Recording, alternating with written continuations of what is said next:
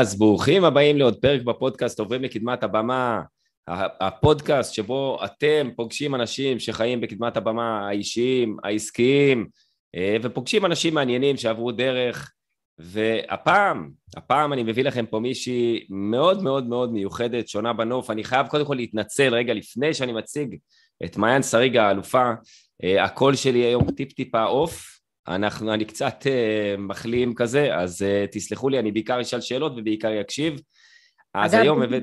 לי זה נשמע מאוד מסוכס, רק שתדע, מכאן זה עובד. מסוכס, זהו, לא. מכאן זה, כן, אני יודע. Uh, נראה איך זה יהיה בסוף, בסוף ה... בשעה הזאת. אז הבאתי לכם את מעיין שריג. מעיין שריג היא סמנכ"לית, לא פחות מסמנכ"לית תקשורת ושותפויות במטא ישראל, אקס פייסבוק. אמ, וזהו, מחיאות כפיים סוערות למעיין שריג, האלופה. איזה כיף. אך, אה, מה נשמע? בסדר גמור. אז קודם כל אני, אני מתרגש לארח אותך פה, אני חייב להודות. ו... אה, אני מתרגשת להתארח. התרגשתי מזה שאפילו פניתם אליי, אמרתי מה פודקאסט, נישתי, קטן, לא בזה, אמרתי וואו, לא, זה ממש... אתה כבר לא נישתי ולא קטן, לא סיפרו לך, אני אגלה לא לך. לא סיפרו לי, אבל זה באמת... כי אנחנו יודעים הכל על העולם הרי באמת, נכון? אז בדקנו ואתה לא נישתי ולא קטן יותר, גדלת. יאללה, מדהים, מדהים, מדהים, אז איזה כיף, אני אחרי זה, אני צריך לבוא לכאן למשרדים, לראות את אחורי הקלעים, לראות איך אני נראה שם בזה.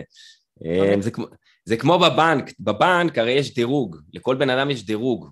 אתה בא, פותחים לך את הזה, אתה עומד מול ה... אה, אני עבדתי, יעצתי לחברת בעבר, ואני נדהמתי לדעת שיש לך, אני לא יודע אם זה היום עדיין קיים, יש להם, רשום להם כמה זמן הם יכולים להיות איתך עכשיו בשיחה בהתאם לדירוג שלך. אז אני אגלה לך שלנו יש משהו די דומה, כאילו זה לא דירוג per בן אדם, אבל האלגוריתם שלנו עובד כך שהוא מדרג כל פיסת תוכן בפיד. כלומר, אם אני נמצאת ב relationship איתך, mm-hmm. ואנחנו מגיבים אחד לשני, אז בינינו יש ציון. אה. סקאלה של בין 1 ל-5. זה בעצם אומר עד כמה אני ואתה נמצאים ב close relationship, עד כמה הקשר שלנו הוא קרוב, ולפי זה הוא יודע כמה להראות לנו תוכן. מעניין. מעניין איך אני, איזה ציון יש לי עם ההורים שלי, כי אני... אני מקווה שגבוה, אני לא יודעת מה אני לא בטוח שאני רוצה שהוא יהיה גבוה שם בפייסבוק, זה בדיוק העניין.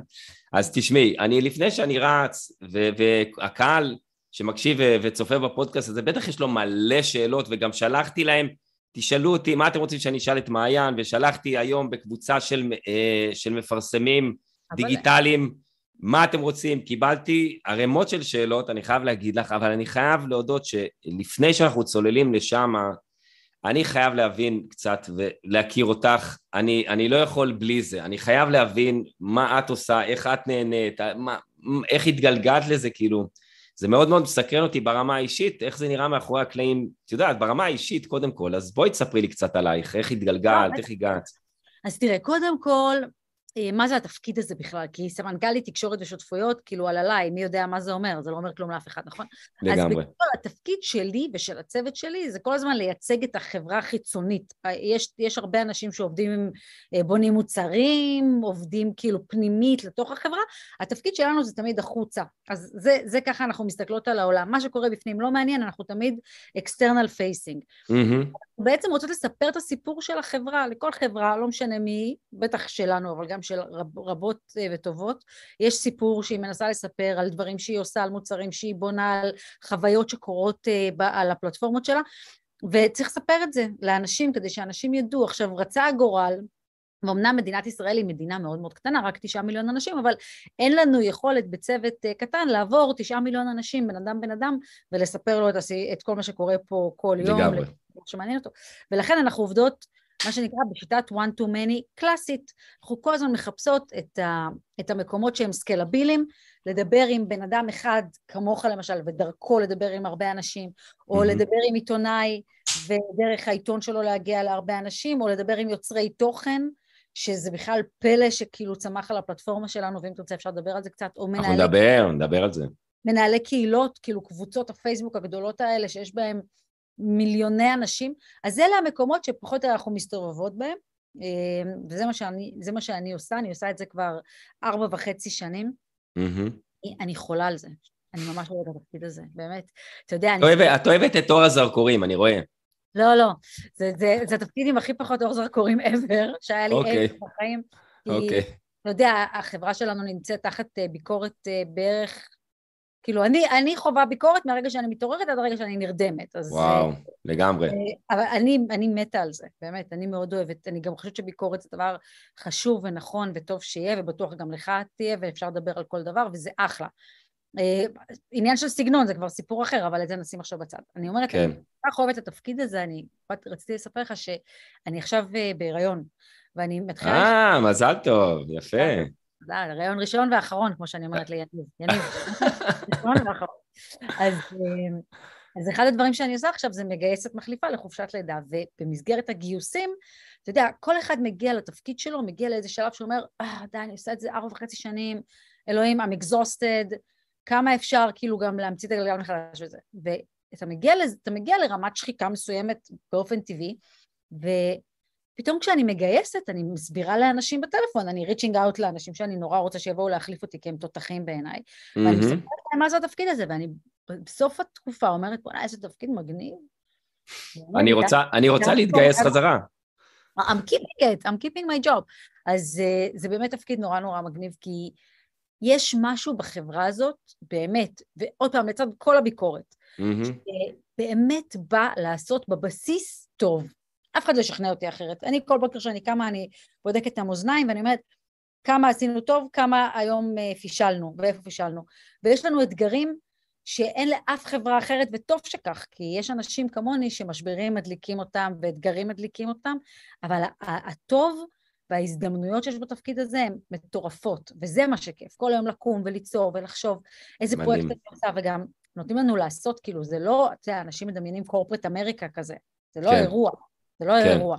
אנחנו בישראל, יש לנו שני משרדים, אחד אה, זה משרד אה, שהוא יותר ביזנס כזה, הוא עובד עם השוק המקומי, עובד עם סטארט-אפים, עוזר להם לצמוח ולהגיע לקהל לקוחות מחוץ לישראל, והשני זה מרכז פיתוח שבונה מוצרים גלובליים ויושב פה ובעצם מסתכל על העולם, אז כזה, אחד מסתכל על העולם והמשרד השני מסתכל למטה. Mm. וכולנו חווים את עצמנו כאילו אנחנו עובדים בסטארט-אפ.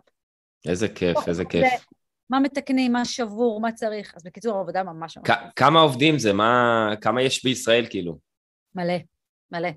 אה, אסור לי להגיד את המספר האמיתי, זה לא מאושר. למעלה מאלף. למעלה מאלף, אוקיי, סבבה, רק רציתי להבין את הסדר גודל של הדבר הזה. יש סקייל, יש סקייל לדבר הזה. מגניב, מגניב. עכשיו תגידי, את גם, אפרופו אתגרים, עברת גם תפקידים קודמים, קצת קראתי, את יודעת, אני בדרך כלל לא אוהב לקרוא יותר מדי, אנשים כבר שמקשיבים לפודקאסט יודעים את זה, אני לא אוהב להתכונן יותר מדי, אבל קראתי עלייך טיפ-טיפה, עברת אתגרים. זאת אומרת, היית בתפקידים לא פשוטים, חווית ביקורת בטוח. כאילו... זה מה שאני אוהבת, אני אוהבת, כן. אז מה, אז איך הקריירה שלי נראתה? אה, קודם כל, התחלתי אותה בחדשות 2, שתבין כמה אני מבוגרת, כי אז עוד היה חדשות 2. אוקיי. וחדשות 2, אה, התחלתי בתפקיד ממש בכיר, הייתי עוזרת, עוזרת, עוזרת, עוזרת, עוזרת, עוזרת, עוזרת ההפקה. אה, ורצתי עם קלטות, שינעתי קלטות מחדרי עריכה לקונטרול. פעם ככה היינו עושים חדשות, רק שתדע, היינו עושים ככה חדשות, היינו מוציאים כתבה על קלטת, ממש, ג'ז כזה, קלטת וידאו, מוציאים אותה ממכשיר וידאו, רצים איתה פיזית, שמים אותה במכשיר וידאו אחר, עושים פליי והיא הייתה עולה לאוויר. פלא, קסם. גדול. אז זה היה התפקיד שלי, לשנע את הקלטות. אה, ככה התחלתי, ואחרי חמש שנים, אה, כבר, הייתי שם חמש שנים, אחרי חמש שנים כבר נהייתי רכזת מערכת ורכזת כתבים, והייתי כתבת, הייתי מגישה של, של תחקירים, והיה מסע ממש ממש ממש מעניין. אחר כך הייתי עורכת, הייתי עורכת חדשות גם של אה, אתר מעריב, ואז החלטתי שאני עוברת לדוברות, מנסות את הצד השני של המטבע הזה. Mm-hmm. ובאמת עברתי, הייתי אה, חלק מצוות הדוברות של קשת, הייתי הדוברת של אה, שר התחבורה, המודיעין וחבר הקבינט המדיני-ביטחוני אה, ישראל כץ, ארבע שנים, הייתי הדוברת מנהלת תקשורת של פיליפ מוריס, שזו חברת הטבק הגדולה בעולם, אז הייתי, עשיתי את זה גם במשך שנה, ואז הגעתי למה שהיה אז נקרא פייסבוק והיום נקרא מטא, ופה אני כבר ארבע וחצי שנים. מדהים. אז היו כמה אתגרים בדרך, והיה תמיד מעניין אבל, זה בטוח, כי... לגמרי, וואו, איזה תפקידים. אני תמיד, אני תמיד אומרת, כאילו, כשסנטה קלאוס יחפש דוברת, הוא כנראה לא יתקשר אליי. זה לא האירוע, כן? אשכרה. לא, זה לא ה skillset שלי, וטוב שכך, בעיניי, לי זה פחות מעניין אותי לדברר אותו, אלא אם כן זה, טוב, לא משנה, אבל אותי זה פחות מעניין, אבל אה, אני באמת באה מהמקום הזה של ניהול משברים, וש, ות, ותדמית שצריך כל הזמן לעבוד עליה, וגם איך צומחים מתוך המשבר הזה, ואיך מספרים סיפור חיובי. אני יכולה להגיד לך שהווינים, שה, מעטים ככל שיהיו בסביבה משברית, הם מאוד מאוד משמעותיים. וואלה. זה את העבודה למאוד כיפית. תני לי איזה, שוב, סליחה שאני ככה נטפל לה, לה, לאישי ולזה, יכול להיות שזה לא מעניין אנשים, או אותך פחות, אותי זה מעניין, אני חושב שזה כן מעניין, אבל תני לי איזה משבר אחד ככה ש... שהיה לך ככה, וואו, כאילו נגיד חיים כץ, פתאום הכפישו אותו, ואני לא יודע, אני סתם מדמיין, כן, אבל אה, ופתרתם אותו, או שהצלחתם איכשהו לצאת, כאילו משהו שהיה לך מעניין ברמה אישית, שהצלחת להביא, להביא את עצמך לידי ביטוי שם. וואו, אתה יודע, היו כל כך הרבה. אני חושבת שאחד המשברים שהכי זכורים לי, שממש התמוטטתי לאחריו, אה, פיזית, הייתי צריכה כאילו להיכנס למיטה לאיזה שבוע.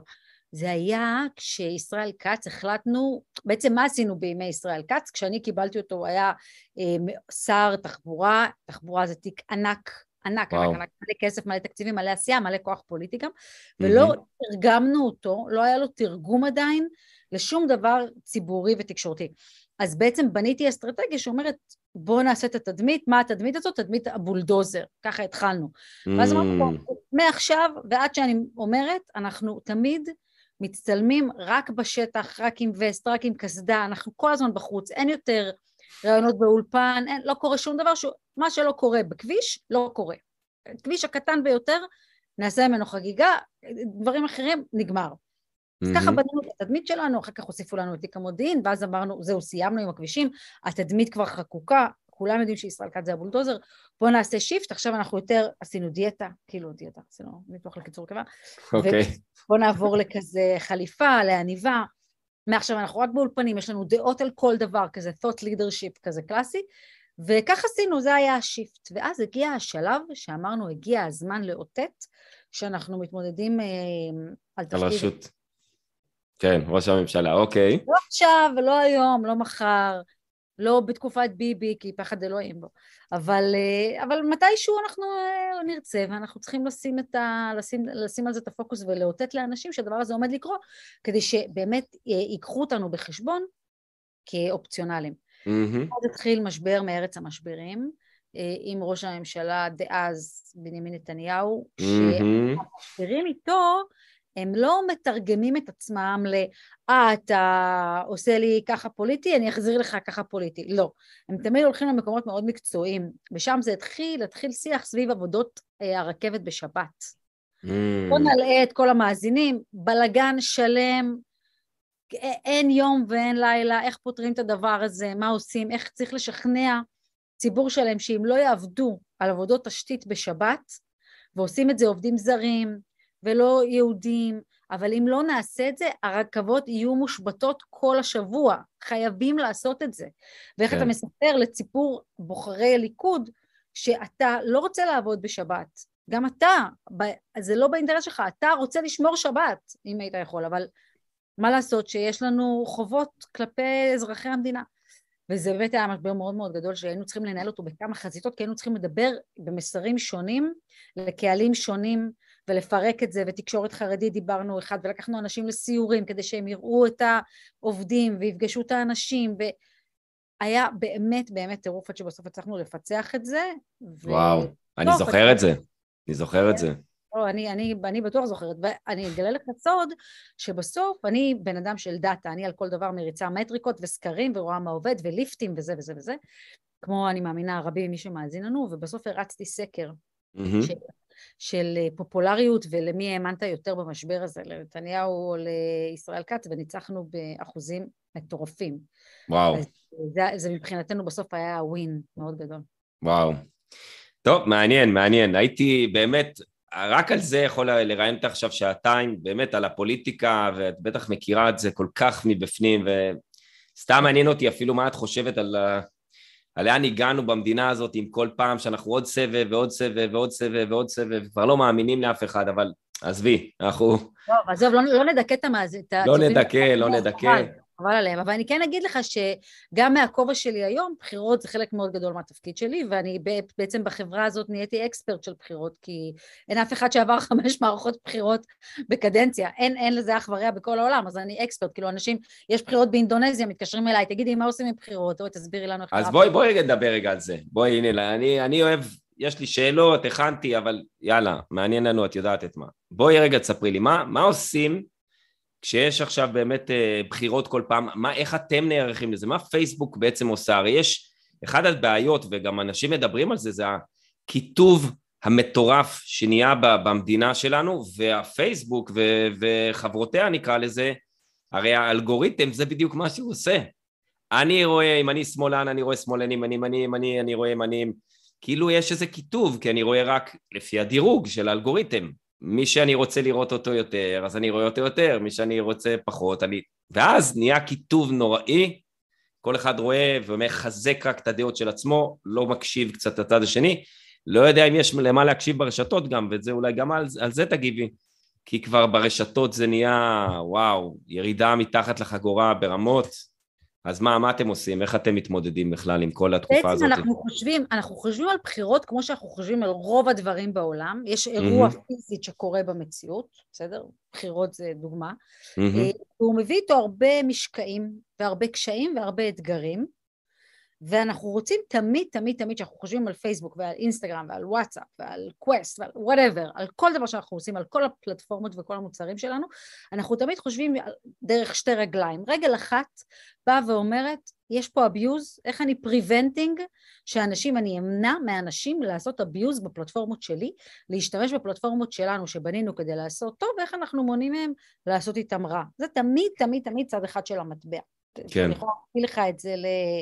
לפרויקטים אחרים גם, ותכף אולי נעשה את זה, כי זה יעשה לאנשים שכל. הרגל השנייה זה גם איך אני עוזר לחגוג את הפסטיבל, במקרה הזה זה פסטיבל של דמוקרטיה, כן? Mm-hmm. אז איך אני מודה שאנשים גם משתמשים בפלטפורמה שלי כדי לספר את הסיפור שלהם, להשמיע את הקול שלהם, לחוות את דעתם, אה, להריץ מודעות פוליטיות שמגיעות לעוד אנשים, כאילו, בואו בוא רגע נבין עוד פעם את הפלטפורמות, אתה יודע, כיתוב כיתוב, זה נחמד להגיד וזה זה אחלה, אבל בסוף יש לנו גם פה פלטפורמות שנותנות הזדמנות למפלגה הכי קטנה שצריכה להגיע לאנשים, לפוליטיקאים כן. קטנטנים שרק נולדו אתמול ועכשיו רצים בפריימריז, איך הם עוד יגיעו לאנשים היום אם לא דרך פלטפורמות סושיאל? איך נכון? קוראים לבחורה הצעירה שעכשיו פותחת, פתחה זה? אה, ילדה בת 20, פתחה כן, עכשיו לא איזה... אני לא זוכרת איך קוראים לה, וגם לא נדבר על אף אחד. אוקיי. שלא אה, נסתבך פה עם אף אחד, אבל אני אומרת... לגמרי. זו בדיוק השיטה, כאילו לא צריך תקציבי עתק, אה, לא צריך להיות מפלגת שלטון שיש לה יותר כסף או פחות כסף בשביל, מאשר לפרסם כמפלגה יותר קטנה. אז יש כאן גם חגיגה דמוקרטית, אז תמיד אלה שתי הרגליים שאנחנו חושבות עליהן, חושבים דרכם, למשל אה, אם אני לוקחת את יום השואה כדוגמה, mm-hmm. רק כדי להמחיש את הרגליים האלה. אז מצד אחד אנחנו באים ליום השואה, שזה באמת יום קשה, ו- ו- ו- ואנחנו אומרים איך אנחנו משתמשים בפלטפורמות, מצד אחד איך אנחנו מורידים כל הזמן תוכן אנטישמי, תוכן של הכחשת שואה, איך אנחנו משנים את המדיניות שהיא תפגוש הכחשת שואה במקומות שהם עדכניים ומדויקים כל הזמן, אז כל הזמן לנקות. כן. והרגע השנייה של החגיגה, יום שואה בכל זאת, כן. אבל זה איך אנחנו לוקחים את הפלטפורמה ועוזרים לניצולי שואה לספר את הסיפור שלהם, שהוא סיפור משמעותי וחשוב ומיוחד, בסקייל ולהגיע ליותר אנשים, ולהגיע, נגיד בישראל הפרויקט שלנו הוא להגיע לצעירים. בארצות הברית הפרויקט שאנחנו בונים זה כדי להגיע לקהלים שהם לא יהודים, mm. כדי להילחם בהרבה מיסאינפורמציה שיש סביב. אז תמיד אנחנו חושבים ככה על החיים. אז לדוגמה, נחזור עכשיו לבחירות, או... Mm-hmm. אז בבחירות זה מאוד מורכב, אנחנו רוצים לשמור על תואר הבחירות וגם לחגוג את הדמוקרטיה, בסדר? כן. ומה שזה אומר זה אנחנו כל הזמן חושבים על מצד אחד איזה כלים אנחנו צריכים להשיק ולבנות כדי שאנשים יקבלו כמה שיותר נוכל להקטין את האביוז. אז אתן לך דוגמה אחת. Mm-hmm. אנחנו זוכרים מה קרה ב-2016, אה, ארה"ב ורוסיה, רוסיה בעצם צריכה להתערב בבחירות בארצות הברית, בעצם... אה, מטורף. בתור, סיפור מטורף. תשמע, גם אנחנו לא תמיד יכולים לנחש שדברים כאלה עומדים לקרות. כאילו איך הם עשו את זה? זה היה מה, מה הם שמו כל מיני, כאילו... מודעות, עשו מודעות פוליטיות. מודעות, אוקיי. הם עשו את זה בהרבה שיטות מאוד מאוד מתחכמות, אחת, מחוכמות, אחת מהן זה דרך מודעות פוליטיות שהם פשוט הריצו מרוסיה לקהל האמריקאי, שנראו אותנטיות לגמרי ואמיתיות, ובסוף זה היה clickbait וזה. ככה הם שינו את דעת הקהל, fake news ממומן, בסדר? אז, אז אחד הדברים שהבנו שאנחנו צריכים לעשות זה באמת להשיק אה, כלי והשקנו אותו, הוא נקרא אה, שקיפות במודעות אה, פוליטיות. זה, זה כלי שבעצם על כל מודעה פוליטית שאתה רואה בזמן בחירות, אתה יכול לדעת מי מריץ אותה, אה, אנחנו מוודאים שהוא הבן אדם הזה יושב במדינה שבה מתקיימות הבחירות, אז במקרה הזה הוא חייב להיות ישראלי למשל, mm. ממש בודקים תעודת זהות. אנחנו יכולים להגיד לך כמה כסף הוא הוציא עליה, את מי הוא ניסה לטרגט איתה, כלומר רמת שקיפות מאוד מאוד גבוהה, כל מודעה כזאת נשמרת בספרייה שהיא ייעודית לדבר הזה לשבע שנים, כדי שתוכל לחזור אחורה בזמן ולהגיד, רגע, עכשיו אמר לי אה, אה, יוסי בן יוסי, אמר שהכלכלה נהרסה על ידי אה, הנפט, לא יודעת, אז אה, כן. אני, בוא נראה מה הוא אמר על נפט לפני חמש שנים. Mm. זו רמת שקיפות מאוד גבוהה, שהיום גם אין אותה באף מקום אחר. אתה יודע, אני נוסעת על איילון רואה שלטים, אלה משקרים, אלה רמאים, אלה גנבים. מי אומר את הדברים האלה? מי, מי הבן אדם מאחורי השלט? אנחנו כמעט אף פעם לא יודעים מי הגורם המממן, אז בפייסבוק ובאינסטגרם אנחנו תמיד נדע. אז זו, זו דוגמה אחת למשהו שאנחנו עושים, שאנחנו אומרים, רגע, אנחנו לא רוצים. דבר שני, וזה בכלל שיחה שכאילו אפשר לקחת אותה למלא מקומות, fake news. איזה כיף, כמה mm-hmm. דיברת עם אנשים על פייק ניוז. וואו, אוף. שיחה מרתקת. לגמרי. אי אפשר להעביר בוקר בלי לדבר על fake news, זה מדהים. אוקיי. זה טבעי, כי זה אחת מהרעות החולות שהצטרפו אלינו, אתה יודע... וואו, החיסונים, אני עוד לא חשבנו על החיסונים. כאילו, כן. זה חתיכת אירוע. אז חיסונים, אז חיסונים זה אירוע טיפה אחר, כי כשיש אלמנט של אה, חשד לבריאות הציבור, אז אנחנו, זה כבר לא fake news, זה ממש סכנה וזה סיפור אחר לגמרי. אבל מה זה fake news בסוף? זה מישהו אומר, מה שנאמר פה הוא לא נכון. כן. סבבה, אז, אז יש כל מיני סוגים של fake news, ואנחנו כחברה אמרנו לעצמנו, וואו, מה, מה עושים עם ה fake news הזה? זה אירוע, זה חדש. כי זה פייק ניוז, תמיד היה שקר, כן? תמיד אמרו שקרים. תמיד כן. ניסו שניים פה, פה, זה לא חדש באמת. Mm-hmm. מה שחדש זה המגפון שהדבר הזה מקבל. כי זה מה שסושיאל עושה. סושיאל בעצם פותח מאחוריך מבעירים שאתה יכול להפיץ את האמת שלך, או את השקר, או את ה... איפשהו באמצע הזה, להרבה מאוד אנשים. אה, ואמרנו, אוקיי, הבנו את המנגנון של זה, מה עושים? אנחנו, איך אנחנו חושבים על דברים, איך נראה הפרוסס? אנחנו אומרים קודם כל, אנחנו לא רוצים להיות אלה שאחראים על שקר ועל אמת, זה לא מה שמעניין אותנו. זה, זה כל כך ללכת בין הטיפות נראה לי, כי, כי ברגע שזה עובר קו אדום מסוים, אז אתה כבר צריך לעצור את זה, אבל ברגע שזה לא. כאילו יש פה איזה אלגוריתם שצריך לה... אני רק חושב על הפרוססינג ועל באמת על האלגוריתם הזה, מתי הוא יודע שזה חצי אמת, רבע אמת, שלושת רבעי אמת, עובר את הגבול, לא עובר את הגבול.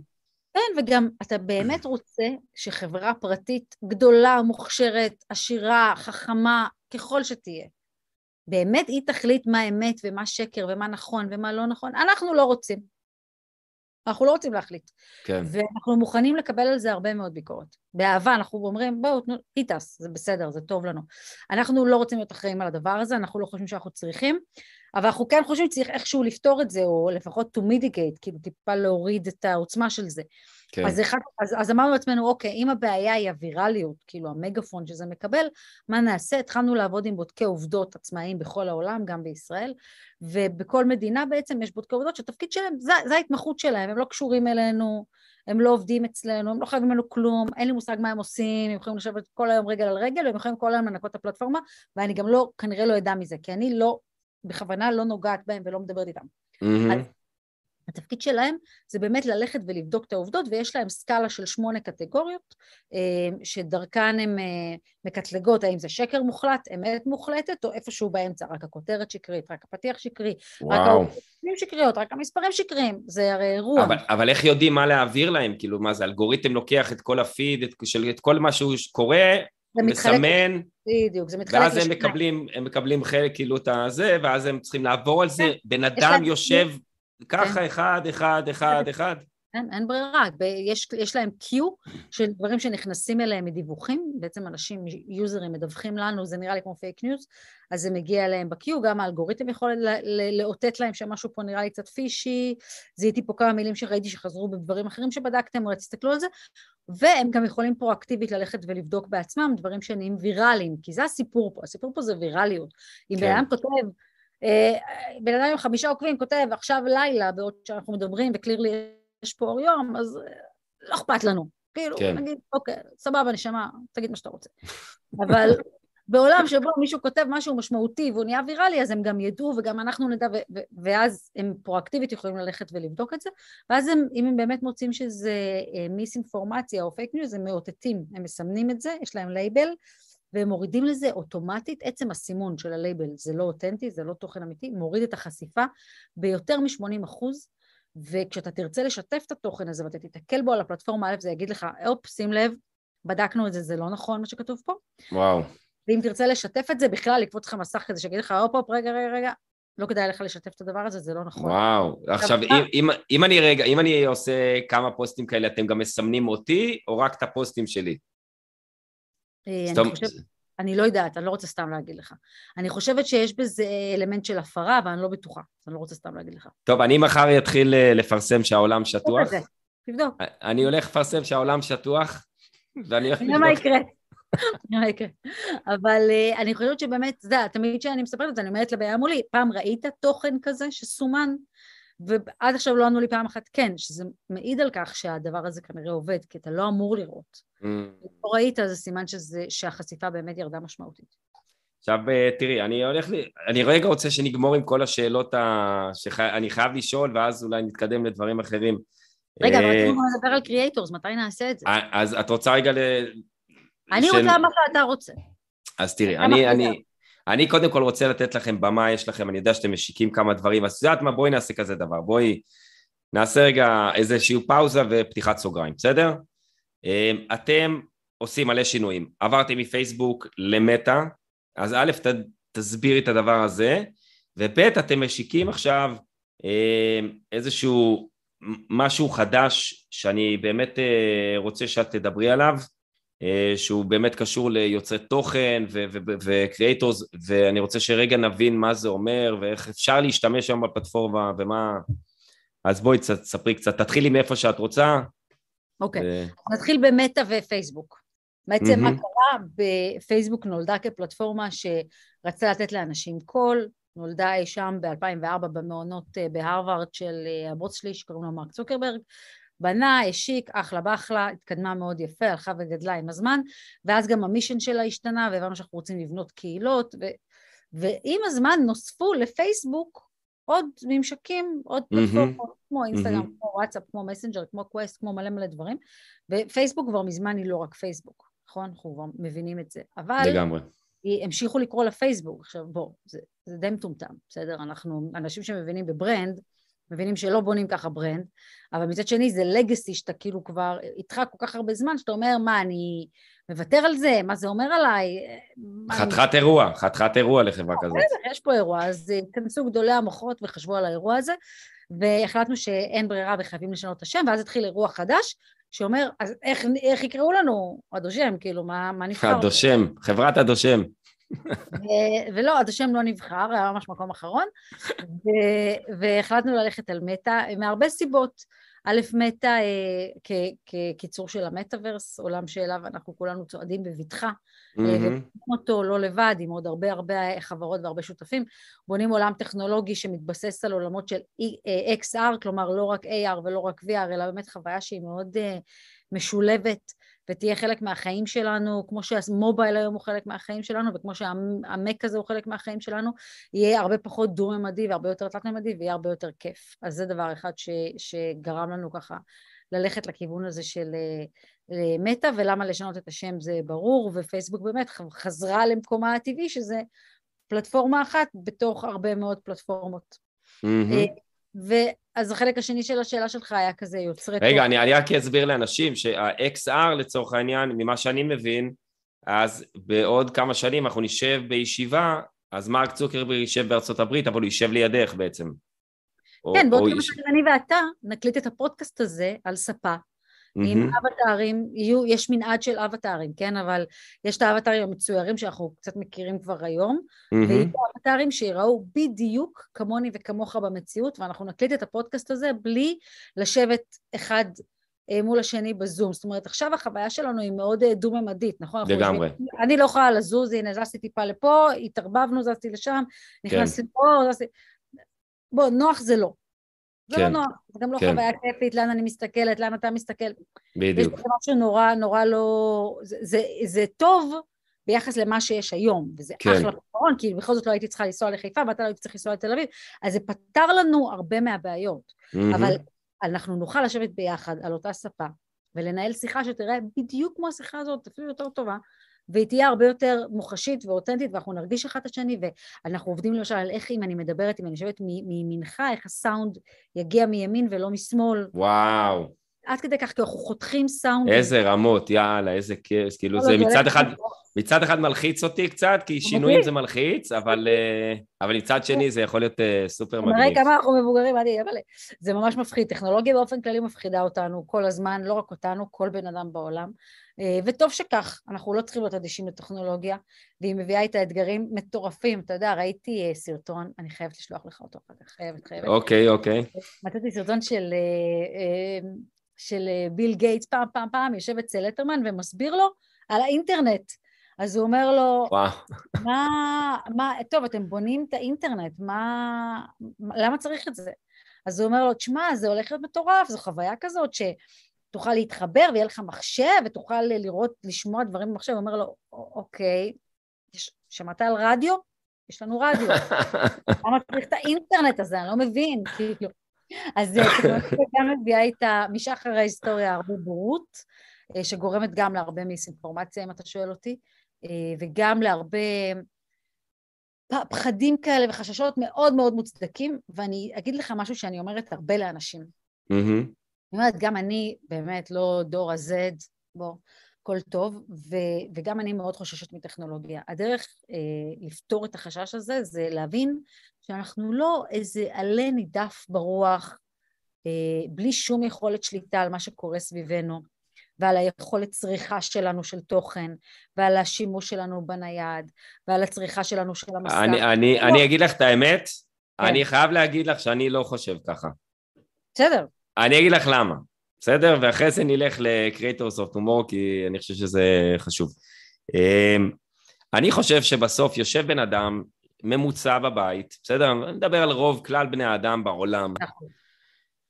אין לו... ואני גרתי, גרתי בארצות הברית שמונה שנים. אני ראיתי את התרבות בארצות הברית מול העיניים, בסדר? זה לא תרבות, ואני מדבר בהכללות עכשיו גסות, חבר'ה שלא יקפצו עליי, וגם פה בארץ, ובכלל אני חושב שבכלל בני האדם בעולם.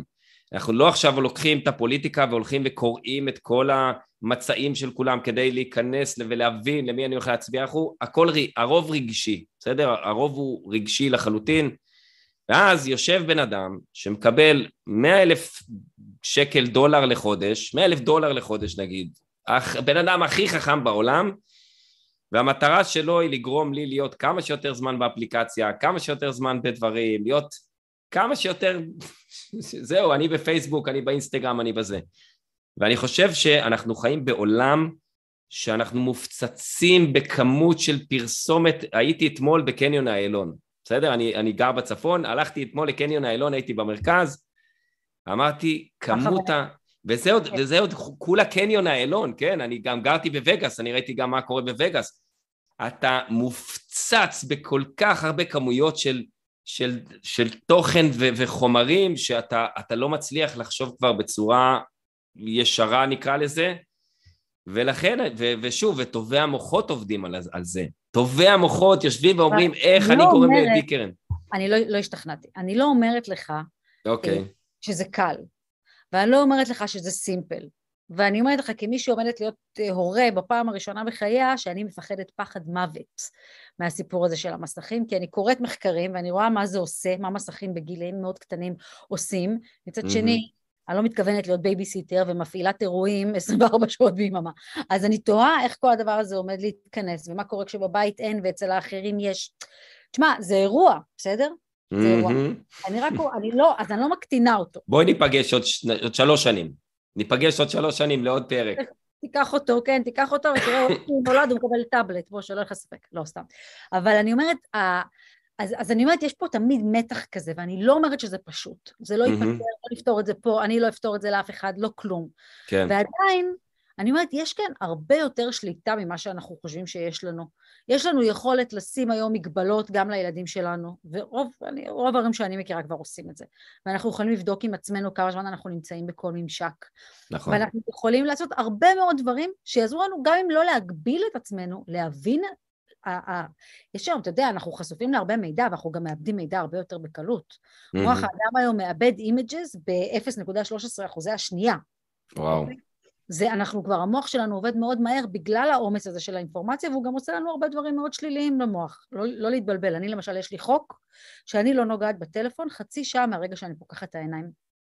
חצי שעה אני מתעוררת, אני נותנת למוח שלי רגע לעכל מה קורה בעולם, ורק אז אני נוגעת בטלפון ומתחילה המלחמה ואני שמה את הווסט ואני יוצאת למלחמה כל בוקר. יפה.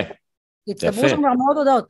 אבל אם אני אעשה את זה איך שאני קמה, זה להעיר, קראתי, שזה פשוט לתת למוח אגרוף, פשוט להעיר אותו בזפטה ככה אחורה, ולאט לאט זה מאפיר לנו תאים ואנחנו לא, we don't want that. וואו. עדיין לא רוצים. אז אני אומרת, יש פתרונות, וטכנולוגיה זה לא מפחיד, אבל זה דואבול, ובתוך כל אפליקציה, לא רק שלנו, יש כל מיני הסברים שאפשר לקרוא, למשל אנשים חושבים שאנחנו מאזינים להם לטלפונים ומטרגטים להם הודעות לפי זה, ואני אומרת, אבל תשאל את ה...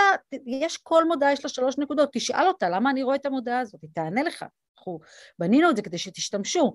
privacy settings, תחליט מי אתה רוצה שיראה מה וכמה ולמה. בוא'נה, אני, אני תרמתי לא מזמן, תרמתי לא מזמן לאיזה חולת סרטן, לא יכלתי, זה קפץ לי בפיד. מאז כמות הדברים שאני מקבל לתרומות ולאנשים מסכנים, אני כבר לא... אני כבר לא יכול... הורדתי פעם אחת. תיכנס לסטינג של המודעות ותאותת בתחומי עניין שאתה לא רוצה לראות תוכן כזה יותר, אתה לא תראה.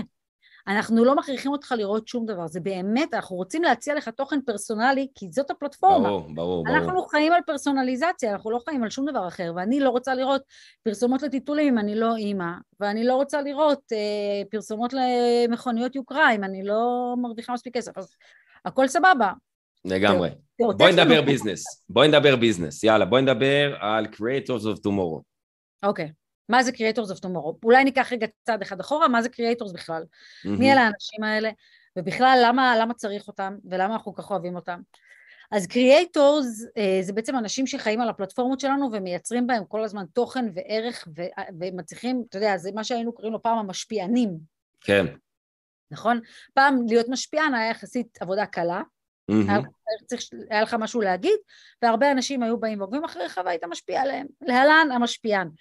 אה, היום ככל שהפלטפורמות נהיו יותר ויותר ויזואליות ככה העולמות האלה של להיות משפיען הפכו מלהיות משפיען ללהיות קריאייטור כי אתה צריך כל הזמן לייצר תוכן זה ממש נהיה full time job ואנחנו רואים איך האנשים האלה ה creators הבאמת טובים הפכו את זה מתחביב לממש למקצוע והם מתפרנסים ממנו בכבוד ומאוד מאוד יפה במשך אה, כבר לא מעט זמן אז זה הוליד איתו את כל תחום ה-Creators Economy בעצם, כלכלת Creators, אנשים שהם מצד אחד יש לנו תמיד את הצד של ה-Creators, של כמה הם מרוויחים, איך הם מרוויחים, איך נראה שיתופי פעולה, איך ה collaborations האלה עובדים, ומצד שני יש לנו את העולמות של הסטארט-אפים, שאנחנו רואים שבונים, כמה סטארט-אפים נבנים עבור creators, כמה קרנות הון סיכון משקיעות בסטארט-אפים האלה של ה creators, כאילו זה ה ecosystem, ככה באופן מלמעלה מלמעלה נראה ה ecosystem. Mm-hmm. ואז החלטנו בכל ה region שלנו, שזה אירופה, מזרח תיכון ואפריקה, לבנות פרויקט שנקרא Creators of Tomorrow, בעצם לבחור אה, בכל מדינה את ה top 10 אנשים שאנחנו מהמרים עליהם כחברה, שהם כאן כדי להישאר. הם לא אפיזודה חולפת, הם לא, זה אנשים שאוהבים טכנולוגיה, הם לא מתביישים מפיצ'ר חדש, הם אוהבים לנסות, הם, הם אוהבים לספר סיפור בצורה שכל הזמן משתנה, הם uh, לא עושים את זה כתחביב, זה עבודה שלהם, mm-hmm. זה הג'וב שלהם, הם לא תוך כדי עושים עוד אלף דברים אחרים, הם, הם בונים סביבם קהילה יותר מכל דבר אחר, אנשים שחוזרים, ו, ואני תמיד אומרת, בסוף זה אנשים שגם, אנחנו רואים גם בדאטה, אבל זה אנשים שימכרו הכי הרבה.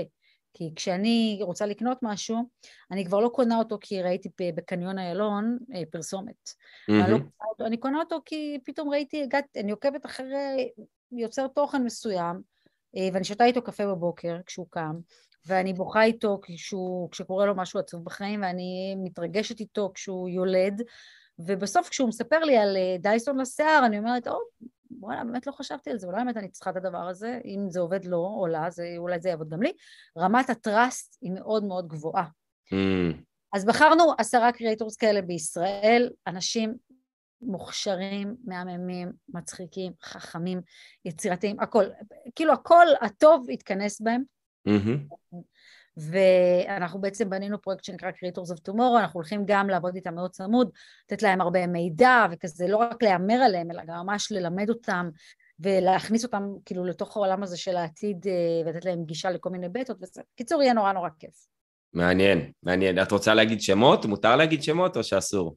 מותר, אבל מה, עכשיו נעשה פה... לא יודע, זה אחד, שניים, ככה, אם אני, אם מכירים, אם אנשים... בכוונה, כולם היו בניי, אני בכוונה לא רוצה להגיד, אבל נגיד, יש לנו את אה, אורל קיים, ואת גל זהבי, ואת נועה רוזין, ואת רונית כהן, ואת ענבר לוי, ואת אה, אור בן יהודה, ואת אה, צח סימון. בקיצור, מלא אנשים מאוד מוכשרים, מכל מיני verticalים, כאילו חלק זה אוכל, חלק זה parenting, mm. חלק זה ספורט. חלק זה travel, כאילו המטרה הייתה באמת למצוא משהו נורא נורא מגוון, מקס בכלל מגיע מעולמות של, אה, של AR ו-VR ו...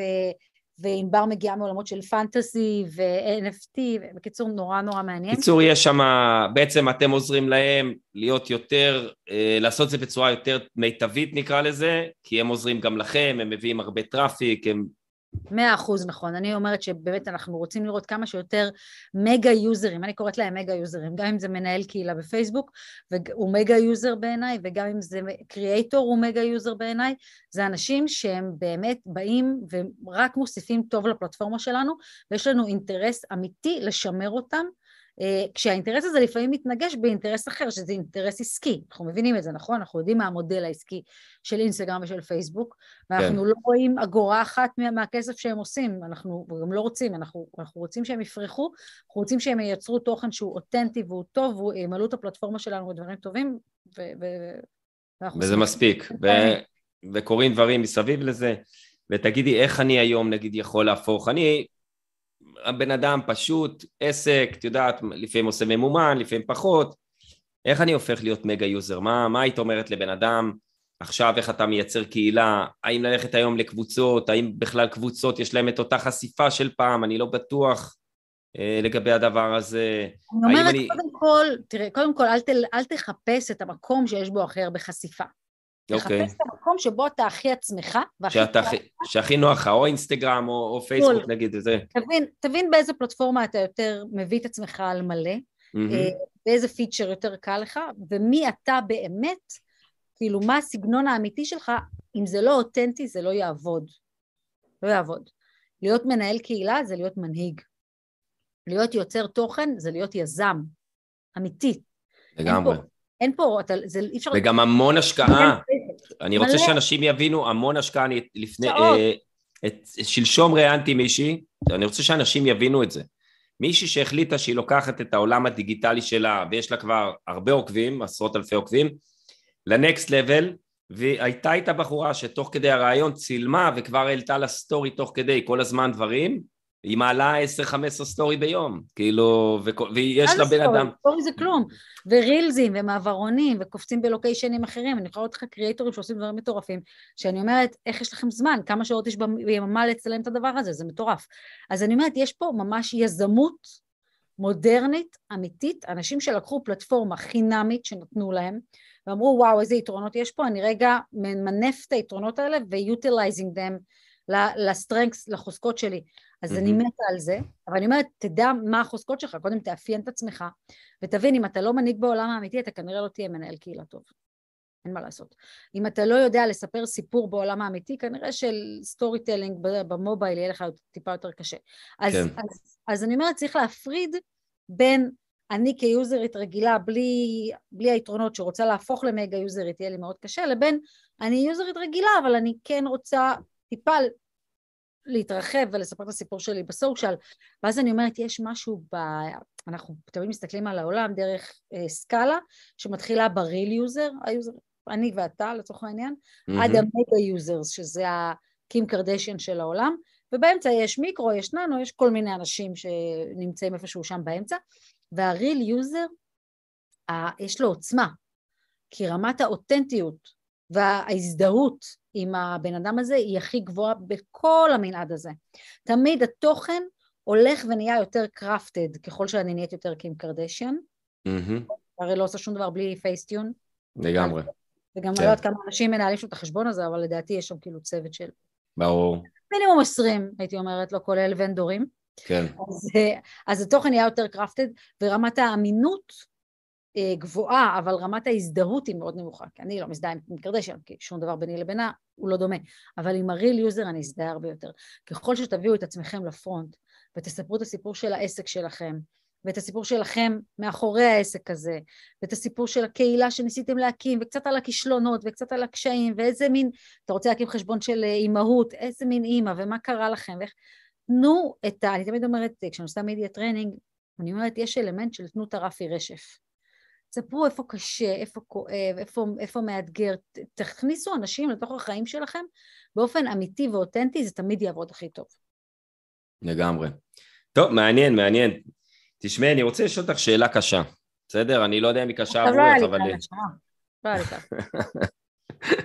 אמ, אנשים טוענים, בסדר? אמ, שאם אני עכשיו שמתי ממומן, והפסקתי לשים ממומן, אז פייסבוק אומרת, חמודי, שב בצד. עכשיו כמות החשיפה של הפוסטים הרגילים שלך, תרד. היא לא, היא לא תהיה כקודמתה, מה שנקרא. עונש, כי... אנחנו, אנחנו מענישים אותך בעצם. אנחנו מענישים, אני, אני לא צוחק. יותר זה... אני יודעת שזה מה שקורה. רשמו לי שזה עונש גם, מישהו רשם לי, אז אני שואל האם זה נכון. כן, התלבטנו בין עריפת ראשים לבין זה. אה, תראה, אני לא, אני באמת לא מומחית בפלטפורמות פרסום, אז אני לא רוצה לטעות ולהטעות. אני כן יכולה להגיד לך את זה. Mm-hmm. אין פה עונשים, אנחנו לא באים להעניש אף אחד שלא מפרסם. אתה צריך פשוט להבין איך האלגוריתם עובד. אז ממש מלמעלה, בלי להיכנס ל bits and bytes. בסוף, שם כסף, אתה מגיע לכל פיסת תוכן לחשיפה יותר גדולה. זו המטרה כן. של פרסום. נכון. ברגע שאתה מפסיק, אז, רגע, אז האלגוריתם בעצם אומר, רגע, יש פה חשיפה נורא, נורא גדולה לתוכן. ברגע שאתה מפסיק, החשיפה יורדת בחזרה. בחזרה. היא יורדת, היא, היא, היא פחותה, באופן נכון. משמעותי, משמעותית נכון. פחותה. גם אם שמת 20 דולר, שאף אחד לא ישכנע אותי שזה הרבה כסף לקמפיין, אז עדיין אה, החשיפה תהיה פחותה once לא שמת את ה-20 דולר האלה, אוקיי? Mm-hmm. אז באמת אתה תראה את הירידה הזאת, הדרופ הזה יהיה מאוד משמעותי, כי האלגוריתם יגיד, הופה, קורה פה משהו, אני רגע עושה זה, אבל זה מתנרמל. זאת אומרת, זה לא משהו של... זה לא עונש, וזה לא פנלטי שכאילו אי אפשר לצאת ממנו. יש לנו מספיק עונשים, הם יותר קשורים לכללי קהילה, ויש גם עונשים של חשיפה סביב כללי הקהילה, שמאוד קשה לצאת מהם, trust me, אבל זה לא אחד מהם. פה זה פשוט עניין של ללמד את האלגוריתם מחדש לכמה אנשים הוא אמור, אתה אמור להגיע עם הפיסת תוכן שלך. בכלל המטרה שלנו היא כל הזמן לאותת לאלגוריתם שיש פה תוכן איכותי.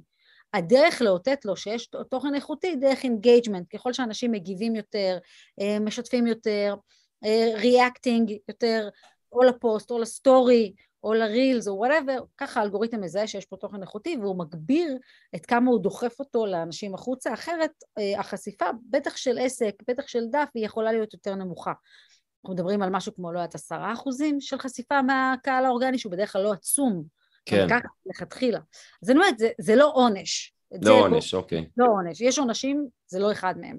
אז אוקיי? בקיצור, האלגוריתם פשוט מקבל איזה... הוא, הוא כל פעם צריך לשחק עם זה ולראות, ואז הוא מקבל איזשהו fine tuning חדש. אני אומרת הפוך, אני אומרת אפילו לא לשחק עם זה, אני אומרת עקביות היא שם המשחק כשאנחנו מדברים על, על, על אלגוריתם. אז א', לצאת בקמפיין של 100 אלף דולר, ואז פתאום לחזור להיות רק אורגני, אולי זה לא רעיון כל כך טוב. Mm-hmm. אפשר לחשוב על משהו טיפה יותר הדרגתי, כדי ללמד את האלגוריתם לאט לאט, וכל הזמן לתת לו חיוויים וללמד אותו ולאותת לו. אה, וגם לשמור על רמת עקביות מסוימת שהדרופים והמנעדים לא, לא ישבשו אותו והוא לא יבין מה קורה. אז, אה, אז תחשבו על זה באופן הזה, בצורה שהיא טיפה יותר הוליסטית, אולי זה יעבוד לכם טיפה יותר טוב. אוקיי, okay, עכשיו תגידי, יש חשיבות לאם אני מפרסם יותר פעמים? זאת אומרת, האם פייסבוק אומרת, או מטא אומרת, וואלה, הבן אדם הזה מפרסם יותר, אז בואו נפתח לו את הזה, או שזה מספיק שאני כן. מפרסם... לפרסם בכסף כאילו?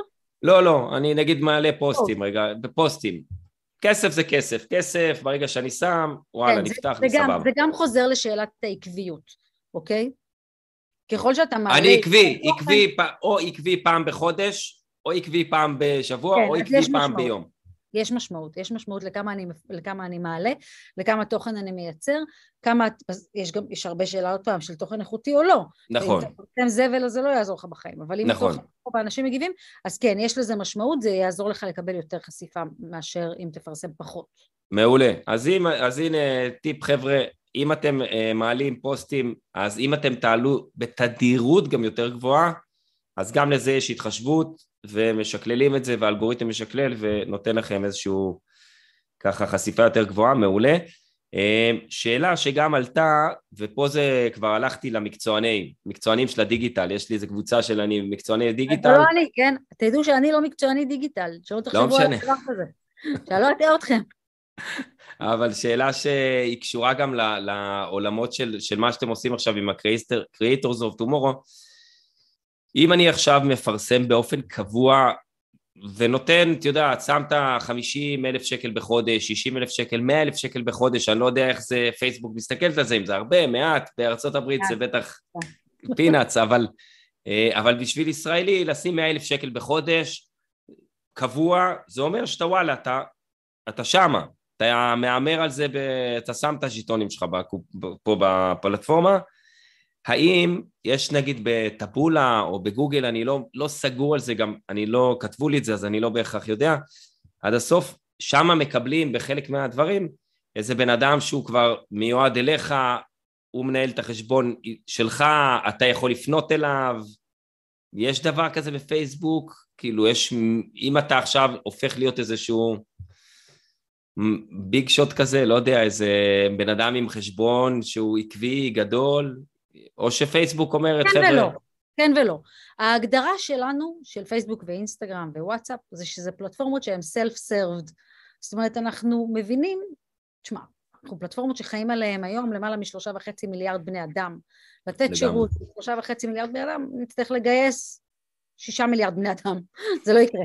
בסדר? אז אנחנו לא נגייס כל כך כן. הרבה אנשים שיעבדו פה כדי לתת שירות לכל מפרסם שהוא גדול, אנחנו שמחים שאנשים מפרסמים יותר ויותר, ואנחנו רוצים שהם ידעו להשתמש בפלטפורמות באופן עצמאי, אה, כשיש לכל מפרסם כזה בעצם גישה למרכז העזרה לעסקים, שיש שם צ'אט עם אנשים שיכולים לפתור לך בעיות טכניות, אבל אנחנו לא רוצים להחזיק לך את היד ולתת לך קונסיירש אה, כזה, מישהו שיגיד לך, כי אה, זה לא המודל העסקי שלנו, זה לא הפורמט שלנו, לא מעוניינים בדבר הזה. אה, כן יש, אני לא יודעת מה הקריטריונים הספציפיים, כן יש כל מיני סוכנויות חיצוניות שאנחנו עובדים איתן שכן יותר לסוכנויות מאשר למפרסם אחד, סוכנות שכבר מרכזת כמה, כן mm. יעזור לה, גם בשוק המקומי אנחנו עובדים, אנחנו עובדים בעיקר דרך משרדי פרסום ודרך אה, החברות האלה, אה, שגם mm. אם פשוט את המפרסמים הגדולים אצלם, אז זה יותר, אתה יודע עוד פעם, זה scale, דיברתי איתך ממש בתחילת השיחה לפני שעה על ה-one to many approach, נכון? כי אי אפשר לעבור בין אדם בין אדם במדינת ישראל, אותו דבר לגבי מפרסמים. אז אנחנו עובדים דרך משרד פרסום שעובד עם הרבה מפרסמים, אז יותר קל. הבנתי. לתת להם את, ה, את התמיכה הזאת, ויש בסוף, אנחנו בישראל בעיקר עובדים עם סטארט-אפים. זה, זה מה שאנחנו עושים. אה, אנחנו עובדים עם סטארט-אפים, Israeli startup nation, יש פה אלפי סטארט-אפים שנולדים כל שנה, אלפים שגם מתים כל שנה, ואנחנו עובדים איתם משלבים, אנחנו רוצים ללוות אותם מהרגע שהם נולדים, והם שני אנשים, שלושה אנשים, ארבעה אנשים בגראז' כמו שפעם היינו קוראים לזה, עד הוויקסים והלייטריקסים של העולם, עד שהם נהיים כאילו יוניקורנים מטורפים והם מתפוצצים על הפלטפורמות, והדרך שלהם לעשות את זה זה דרך שימוש בפייסבוק ובאינסטגרם, ובאמת להגיע, וגם בגוגל אגב, ולהגיע למקומות, אה, למחוזות חדשים בכל העולם. אז להם בדרך כלל אנחנו כן, יש לנו כל מיני שיטות איך כן לעבוד איתם, כי אין להם מושג בכלל מה הם עושים, זה לא רק אני מפרסם איך אני מפרסם יותר טוב, לשלושה אנשים שבונים סטארט-אפ יש הבנה מאוד טובה של מוצר, של זה, הם לא מבינים מה זה קריאייטיב, הם לא מבינים מה זה marketing, הם לא מבינים. לגמרי, לגמרי. זה אסטרטגיית go to market, זה כאילו עולם חדש בשבילם, והם לא ילכו לגייס מישהו. אז אנחנו, אה, יש לנו כזה אנשים שאנחנו בטינג און ואנחנו עובדים איתם, ואנחנו עובדים עם אנשים שהם גם הולכים ונהיים יותר ויותר גדולים בעולמות האלה. והם פונים אליכם או אתם אליהם? גם וגם. גם וגם, אוקיי, מעניין.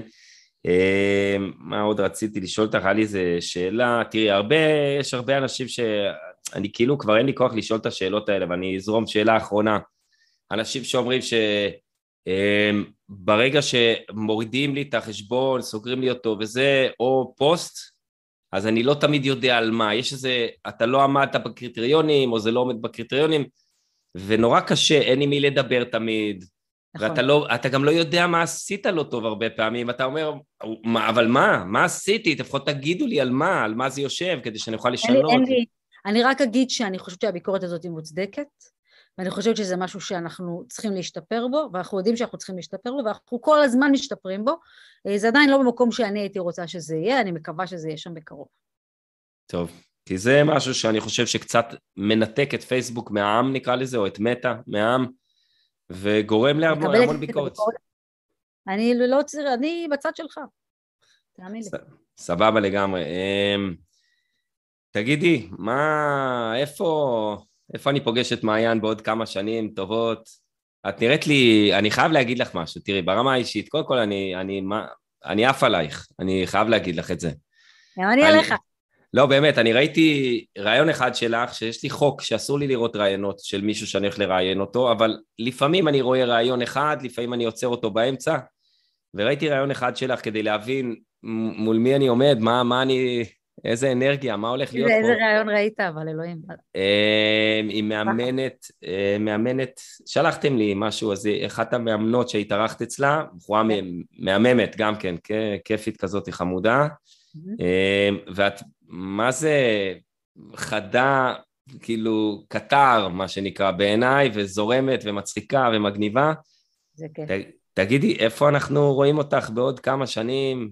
את גם הולכת להיות אימא? מה, מה השאיפות? מה, תספרי קצת. תראה, אני נורא מתלבטת, קודם כל תודה רבה, זה ממש הרבה מחמאות ואני מסמיקה, לא רואים כי אני מזרחית ואני שזופה, אבל אני ממש מסמיקה פה. אז אה, אה, אני לא יודעת, אני מתלבטת מאוד מאוד מאוד מה אני רוצה לעשות עם עצמי. אני חושבת שלצאת ממקום כזה אה, ולא להשתמש בו כמקפצה אדירה לחיים זאת טעות. בייחוד עם כל ה ecosystem שנבנה סביבנו והקונקשנים וזה. אחד הדברים שהכי מדליקים אותי זה באמת creators economy. אני חושבת שאלה העולמות שהייתי רוצה ללכת אליהם, כאילו נורא בא לי לבנות משהו משלי כזה. וואו. זה משהו שכזה ממש ממש מדליק אותי לעשות. אני פשוט צריכה את, ה, אני צריכה את ה spark הזה של הרעיון הטוב. בינתיים אני מתחילה כבר לייעץ לסטארט-אפים ולעבוד עם סטארט-אפים בכל מיני שלבים מאוד מאוד מאוד מאוד מוקדמים של האירוע הזה, אבל נורא מעניין ונורא כיף, אז אני משתפשפת ככה. אה, ואתה יודע, החלום האמיתי שלי זה בסוף בסוף להיות ראש מערך ההסברה הלאומי של מדינת ישראל. זה התפקיד שהכי לא כדאי, התפקיד שהכי לא כדאי לעשות, הוא קטסטרופה, אבל אני באמת, התפקיד שהכי הייתי רוצה לעשות בחיים, אני חושבת שזה שלמדינת ישראל אין דובר טוב, או בכלל, כבר כל כך הרבה שנים, בעוד שלכל רמי לוי, רמי לוי שיווק השקמה יש היום דובר, אני חושבת שזה של המדינה אין, זה ממש אה, פוגע בה, זה פוגע בנו בכל כך הרבה מקומות, ואני רואה את זה, אני עובדת בחברה גלובלית, אני רואה וואו. כמה, איזה, מה, מה תדמית לא נכונה ולא טובה יכולה לעשות למדינה שלנו ואיפה זה פוגש אותנו, וזה אירועים קשים. ואני אוהבת את המדינה, אני רוצה לצאת להגן עליה כל יום. אז זה התפקיד שהכי היה בא לי לעשות, לא עכשיו, אני צריכה קודם כל אה, לעשות מספיק כסף לפני, אחרת אני ארד לעוני, אני וקופיקו, נרד לעוני. אבל... אה, קופיקו. איך הוא נראה? הוא נראה כמו קופיקו, לא יודעת למה. נראה נורא. יש את יניב, מה את דואגת? נכון, יניב בא לאזן אותנו, זה מה הוא עושה? מה בעלך עושה? יניב, הוא בדיוק הפוך ממני, כל מה שאתה מדמיין... הוא מטפל הוליסטי, הוא כל היום הולך שאנטי, שאנטי, כן, לא, מה? הוא, הוא, הוא בעולמות גם, הוא יזם, הוא יזם של עולמות הנדל"ן, הוא עובד ב family office כזה שמתעסק בנדל"ן ובונים מגדלים וזה, אבל הוא באופן כללי כזה, אני אומרת לו, אנשים אומרים לי מה הוא עושה, אני אומרת, הוא באקסל, יש לו אקסל, הוא כל היום נכנס אליו, הוא יודע מה קורה במספרים. אני רואה אקסל, אני רואה שחור, זהו, נגמר היום, שנגמר היום. כן. אני כאילו, אני קיר, כל היום לזרוק עליו צבעים ולראות מה קורה, והוא יושב ככה עם העיפרון, והכל נורא מדויק ונורא סימטרי וזה, אני חולה על זה, אנחנו ממש הפוכים, אז אה, מה שבטוח זה שיהיה כיף, מה יכול להיות. טוב, מדהים, מדהים. תשמעי, אני קודם כל, אה, אני, אני, כאילו, מה שאמרת, זה קודם כל בעיניי must. אני, אני לא רואה איך אנשים לא, לא רואים את זה. כאילו, איך מישהו מלמעלה שם, הם כל כך עסוקים כנראה בעצמם, נכון. שהם לא מתעסקים ב, ב, בדברים האמיתיים. אני חושב שדובר הוא, הוא אולי יותר חשוב מכל שר שקיים היום במדינת ישראל. אם יהיה מישהו חיצוני טוב, ולא נבנה על וונדר וומן ועל אה, מישהו אחר שיעשה את זה מתוך גחמות כן, אישיות. ולא, ולא מישהו שהוא פוליטי, מישהו שזה זה המקצוע שלו, זה מקצוע, דוברות זה מקצוע, זה לא איזה משהו שהמצאנו ומישהו עכשיו הולך ומדברר את המדינה כי היא תחשק לו באותו בוקר. לגמרי, לגמרי. אמ, אז אני, אני חושב שגם ממה שאני מכיר ורואה אותך וככה עקבתי קצת, אז, אז יאללה, אני, אני בעד ואני שם את ה... אני מצביע, אני שם את הפתק. תגידי, פגשת את, uh, בעבודה שלך את מרק צוקרברג, את, איך אתם, אתם קשורים, אתם מגיעים לשם, אתם, כאילו איך זה עובד? קצת כן, ככה... אנחנו, אני פגשתי ואנחנו קשורים. אמ, אנחנו בעצם, התפקיד שלי הוא תפקיד uh, מקומי, אבל אני לא מדווחת לישראל, אני מדווחת לאירופה. אני חלק מצוות אירופאי בעצם, אז, אה, והצוות האירופאי הוא חלק מצוות של אה, אה, אירופה, מזרח תיכון ואפריקה, והבוסית של כל היופי הזה בעצם מגיעה איכשהו בסוף עד מרק ושריל, כן? Mm-hmm. בסוף כולנו מחוברים, וכל האסטרטגיה של החברה מגיעה מסן פרנסיסקו, מ-MPK, ויורדת לאט לאט לתוך השווקים, ואז אנחנו בכל שוק אומרים, אוקיי, אתם אמרו highlight innovation, what the fuck does that mean, let's localize that, כן? בואו נבנה רגע משהו. אז ככה זה בגדול בגדול עובד.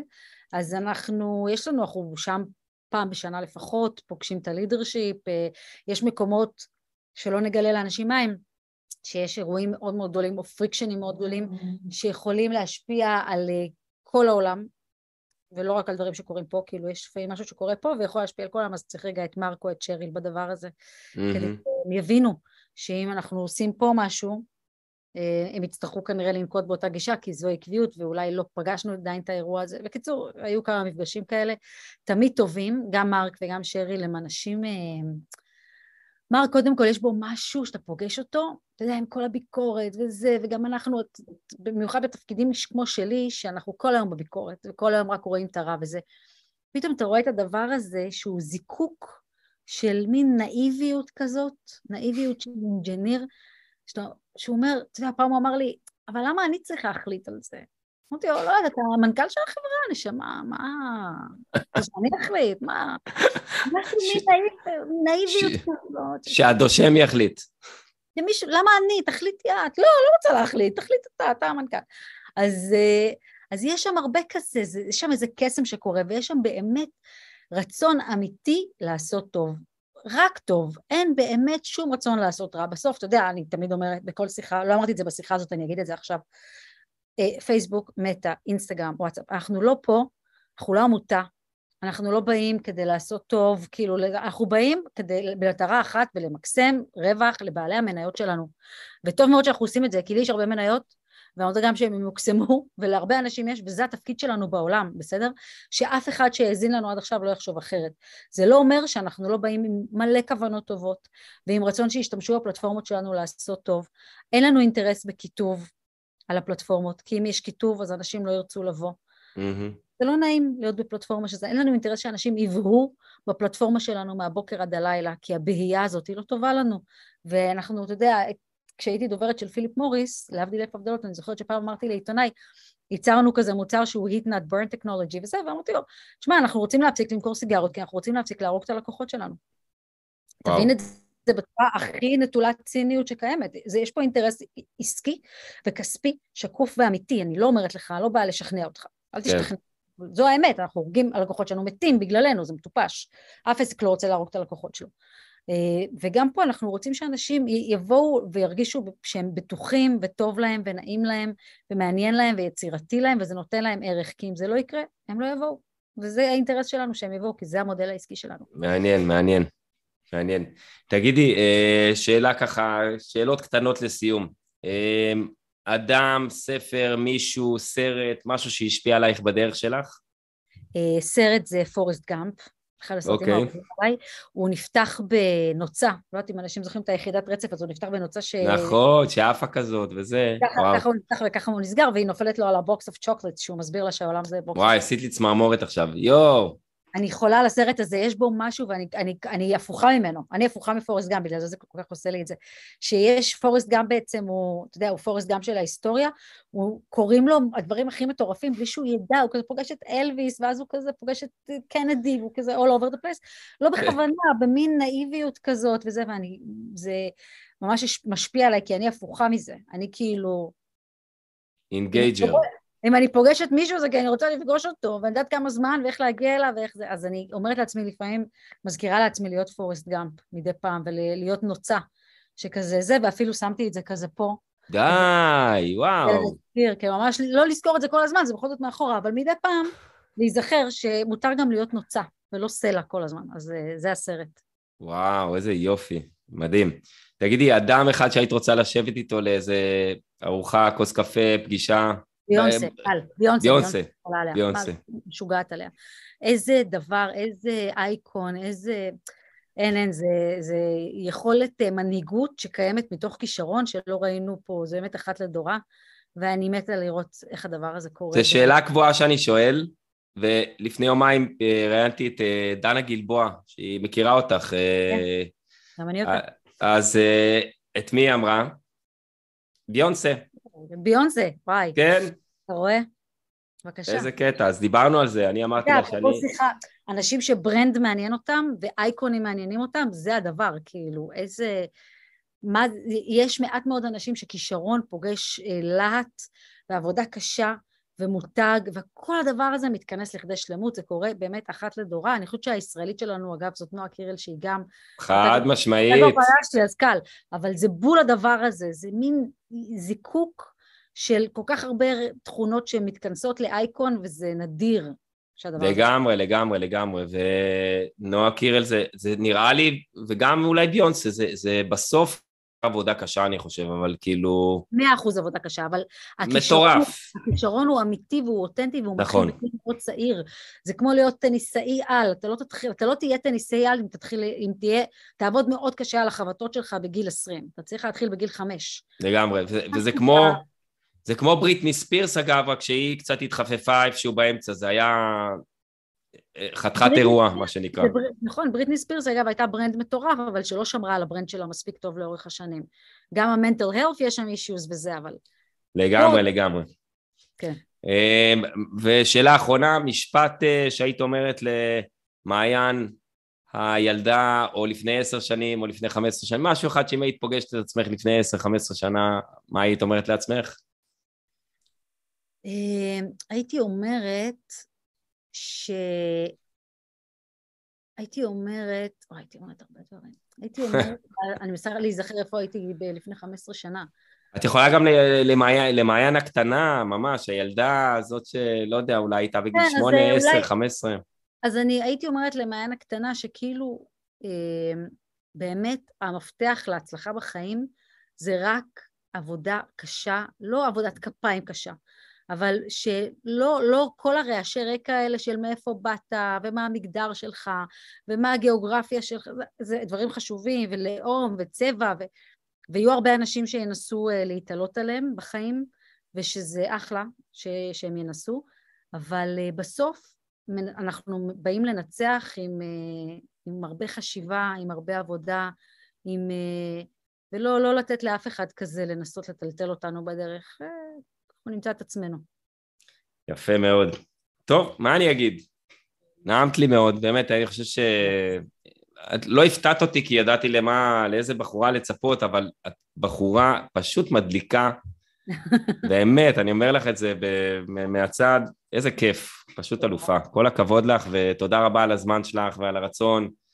אין לי טיים, תודה שאירחת אותי, ממש שמחתי. מעולה, מעולה, והאני טיים הזה, אנחנו בעוד שלוש שנים אמרנו שאנחנו צריכים לעשות עוד פרק, אז... אה, אני יושבת כאן ומחכה, במטאוורס נעשה את זה. את לא תוכלי לחכות, את תהיה לך טיטולים, יהיה לך בלאגן, יניב יגיד לך, מעיין, בואי כבר, קחי אותו. יהיה כיף, יהיה כיף. יהיה כיף, יהיה כיף. אה, אז זהו, אז תודה רבה לך, וחברים יקרים, תודה רבה לכם עם הקול הסקסי והמוזר הזה שיוצא לי מהפה. בסוף הרעיון הזה אני רוצה להגיד לכם תודה שהייתם איתנו, אה, צפיתם, אם זה היה בספוטיפיי אז תדרגו אותנו, אם זה ביוטיוב אתם יכולים לעשות subscribe ולרשום לנו בתגובות מה לקחתם, מה אתם חשבתם, מה אתם חושבים על מעיין, על הפייסבוק, על בכלל, על מטא? ואנחנו נגיב, אני אגיב בטוח, אז תודה רבה לכם ונתראה בפרק הבא להתראות חברים. ביי.